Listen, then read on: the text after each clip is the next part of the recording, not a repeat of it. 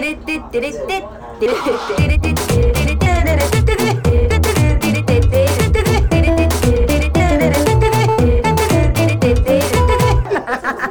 ちゃらアイドルのなんちゃラジオはいなんちゃらアイドルのなんちゃラジオ自己紹介します。みさいまみです。というわけで皆様いかがお過ごしでしょうか？先日2月7日に誕生日を迎ええー、それに伴い渋谷ラママにて生誕祭を行いました。うわーおめでとう。えー、まだねあのラママのいうプレミアムツイキャスプレミアムの配信アーカイブ配信まだございますのでこれを聞いておめでとうって思ってくれたら是非アーカイブご視聴いただけたらなと思います、えー、今回生誕でですねなあのー、ミサイマミソロバンドとなんちゃらアイドルでライブやったんですけどソロバンドではあのギターを弾いてみたりしてるので是非ね見てあのギターめっちゃ頑張って練習したんで是非見ていただけると嬉しいです。今回の生誕ではですねえー、群青っていうもうシングルを出してる曲とえ新曲の SF とえー、梅干しエアちゃんあのどっちも2曲新曲なんですけど梅干しエアちゃんっていうシンガーソングライターの女の子に書いてもらった「芸術空想モード」という曲をやったんですけどなんか普通にいつものライブあのそのナンチャライドのライブって音源でやるんでなんとなく体感これぐらいみたいな感じであの時間通りにできたりするあのできるんですけどほぼねほぼ時間通りに終えたりその体感でその MC の長さとかをなんか調節できたりするんですけどなんか全然できなくてバンドで「あやべあと1分しかねえ」っつって「あと残り1曲あんのに」っつって普通にちょっと押すみたいなでは急いで片付けるみたいな感じだったんですけど。いやまあ群青ねあの大久保前さん今回もあのキーボードやってもらってすごくなんかなんだろうなそのまあその偶像偶像じゃねえわ。群青を出してからまあ結構経ってるんですけどまあその期間の間でですね自分とその「群青」という曲との距離感というかやっぱね歌い始めの時とかってなかなかね一発目にドンってうまいものができるなんかこれこれだみたいなものができるみたいなのはあんまりないなっていうのもあるんですけどまあなんかその「まあ、群青」っていう曲を、まあ、弾き語りだったりとかでもやったりしてるのであのー、なんか前よりもググッと距離が近づいたような気がするっていうのとやっぱ喉の調子もあるんですかね。分かんないけどその自分の喉との付き合い方がだんだん上手くなってきているのかなと9年 経って何言ってんだって話なんですけど。あ先日9周年迎えましたなんちゃらアイドル。やっちゃやっちゃそう9周年迎えてね。うん。まあちょっと今日に今日はねまだその生誕終わってすぐなんであれなんですけどちょっと声に疲れがあるのかなと思うんですが。うん。そう1月29日青春の誕生日から1週間経って2月7日私の誕生日。なんだかずっとそわそわそわそわしてましたね。なんかお客さんが全然来ないって夢も見たし。まあでもその自分で生誕祭を主催してた時よりかは全然追い詰められておらず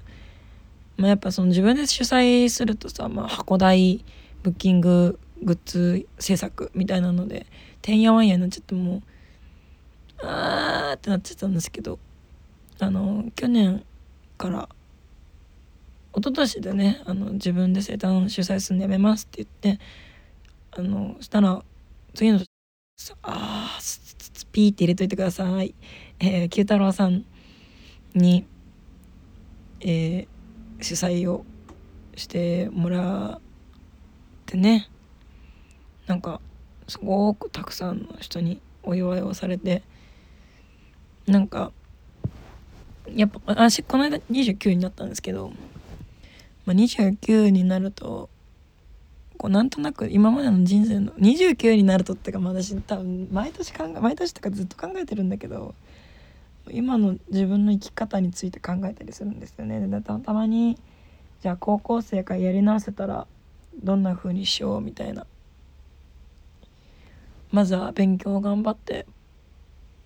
もうちょっといい大学に入ってみたいなこと考えるんですけどでなんかやっぱりどう考えてもなんざらアイドルに入るということを人生から除外することができなくてですね。やっぱ頑張ろうみたいな。シクシクみたいな。やってたんですけど。やっぱね改めて生誕やるとねこうまあ日々思ってることではあるけど改めてね愛されているなということと、ね、なんかあんまりこう自分がこう特別な人間であるというふうには思って生きてないんですけどあの特別じゃないと思って生きてるんですけど。まあとはいえその私が今ね生きている生活の感じっていうのはまあ普通ではないのかなと思うんですけど。なんかこんなに愛されていいんだろうかという不安感もありつつでもやなんかお手紙とかにもね「一生をします」みたいな書いてくれている方もいて嬉しいって思いますね。やなんかやっぱ始めて続けていてよかったなと思うしそのなんだろうな。ここまでね心を寄せていただくという人生特別じゃない私を特別にしてくれている皆様のおかげでですねなんか生誕とかってさやっぱ特別扱いをされる日なのなんですけどなんかこんなに特別をいただいていいんだろうかっていう なんか欲張りセットすぎないかいって思うんですけど。でもやっぱ嬉しいですね。プレゼントもたくさんもらってまあ全部は確認しきれてないんですがゆっくりね見てありがとうという気持ちをかみしめていきたいと思います。バンド頑張ったななんかギターね。そうギターをさ実家に取りに行ったんですよ。あのもともとあの自分の一人暮らしの家に持ってきてたのがあったんですけどあのな何かのボリューム？のつまみがどっか行っちゃって。あーんってなったんですけどまあじゃあテレキャスター実家にあるやつ回収するかと思ってまあレスポール重いしなみたいな。そう。でうちにあるテレキャスターがあの新ラインっていうんですかね穴が開いてるやつなんですけどそれを回収して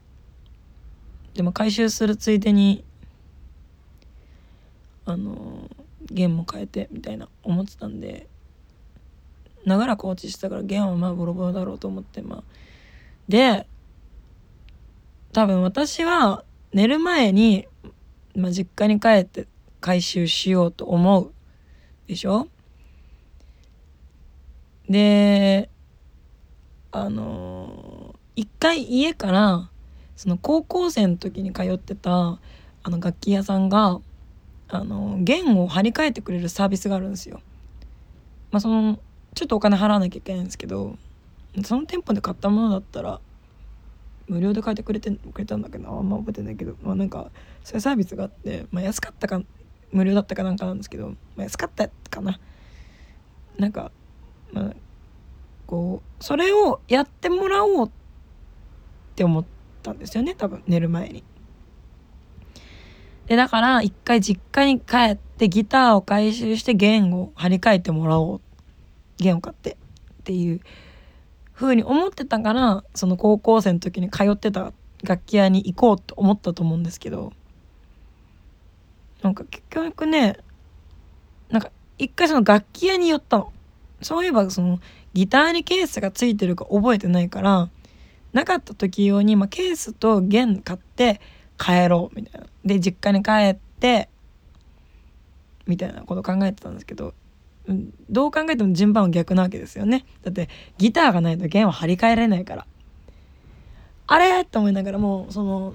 ね高校生の時に書いてた楽器屋に向かいながら。あれ？これ私普通に家の近所の楽器屋で買その弦とケース買って実家帰った方が楽だったんじゃない？と思ってさ。それはそう。結局自分で弦書いてるわけですから。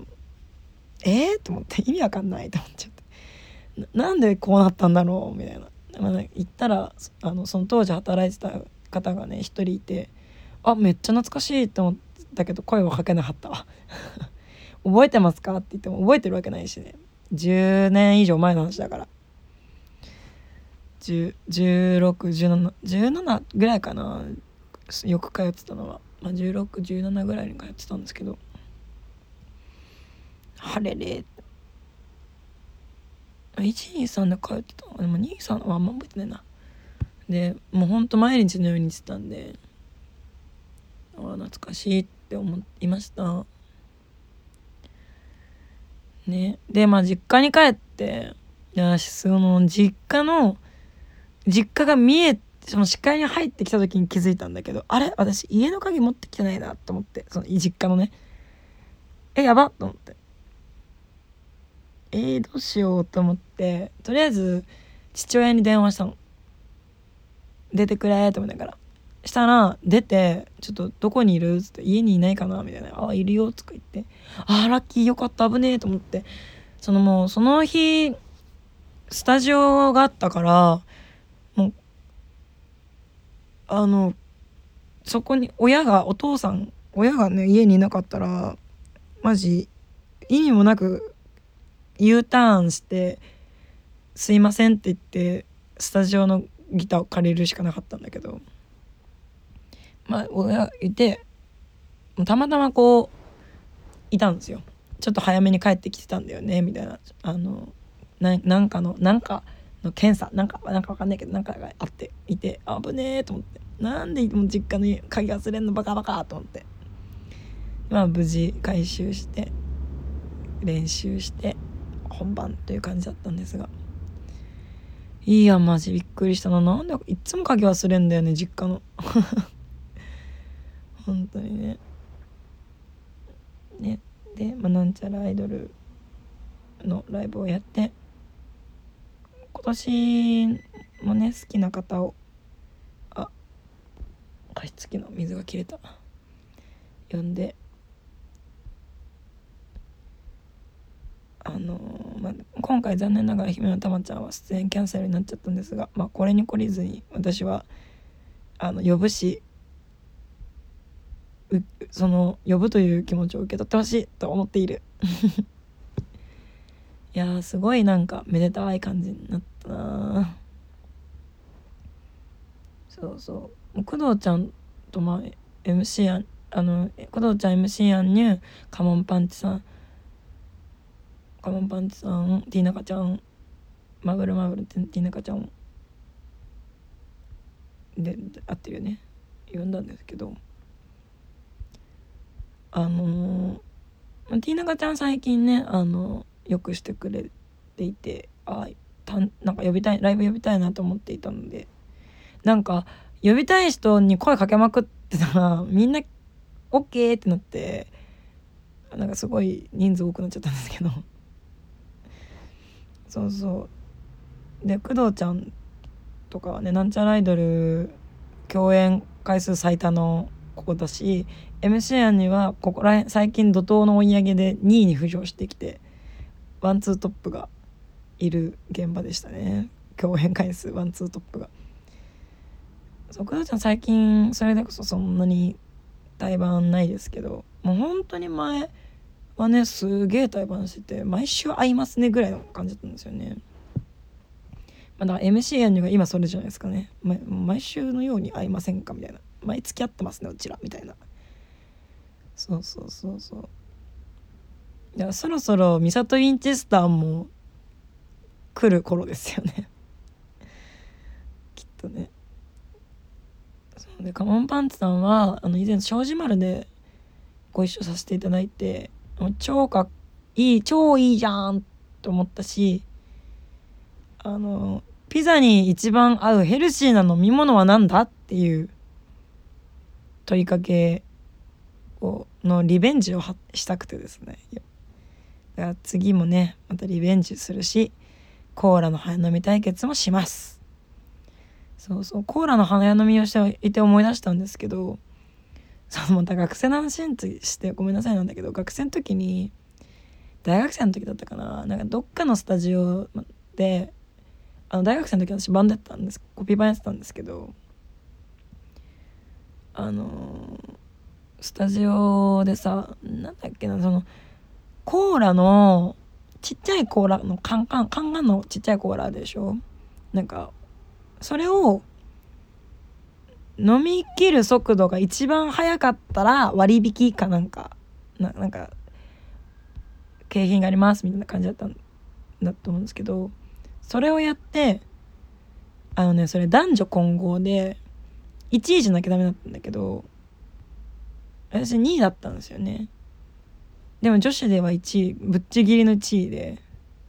だから私炭酸早飲み得意なんかもと思って。そうそう。まあでもさすがに2リットルは無理だけど。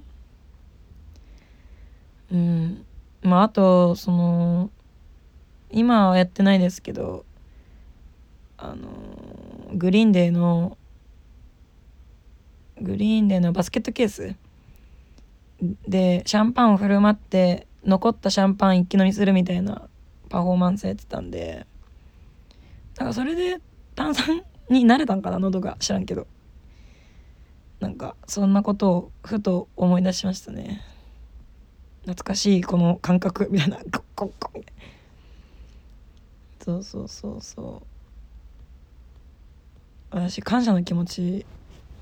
ちゃんと述べてる。私感謝の気持ちを述べようと思ってラジオを開いたしんですけど、まあ、とにかくねあの皆様からたくさんの愛をもらってあの物理的なものまあ物理的なものももちろんたくさんいただきましたが物理的じゃなくね。たくさんの気持ちを寄せていただいて気持ちをいただいてこれからも頑張っていきたいと思いました。あのーなんかあのグループあのなんちゃらのグループ LINE で10年後も楽しもうねみたいな感じの来てうわーエモーってなった。すごいアホみたいな反応でしたけど私がね。エモーってなりましたね。10年後も同じ歌君に歌いたいということで。また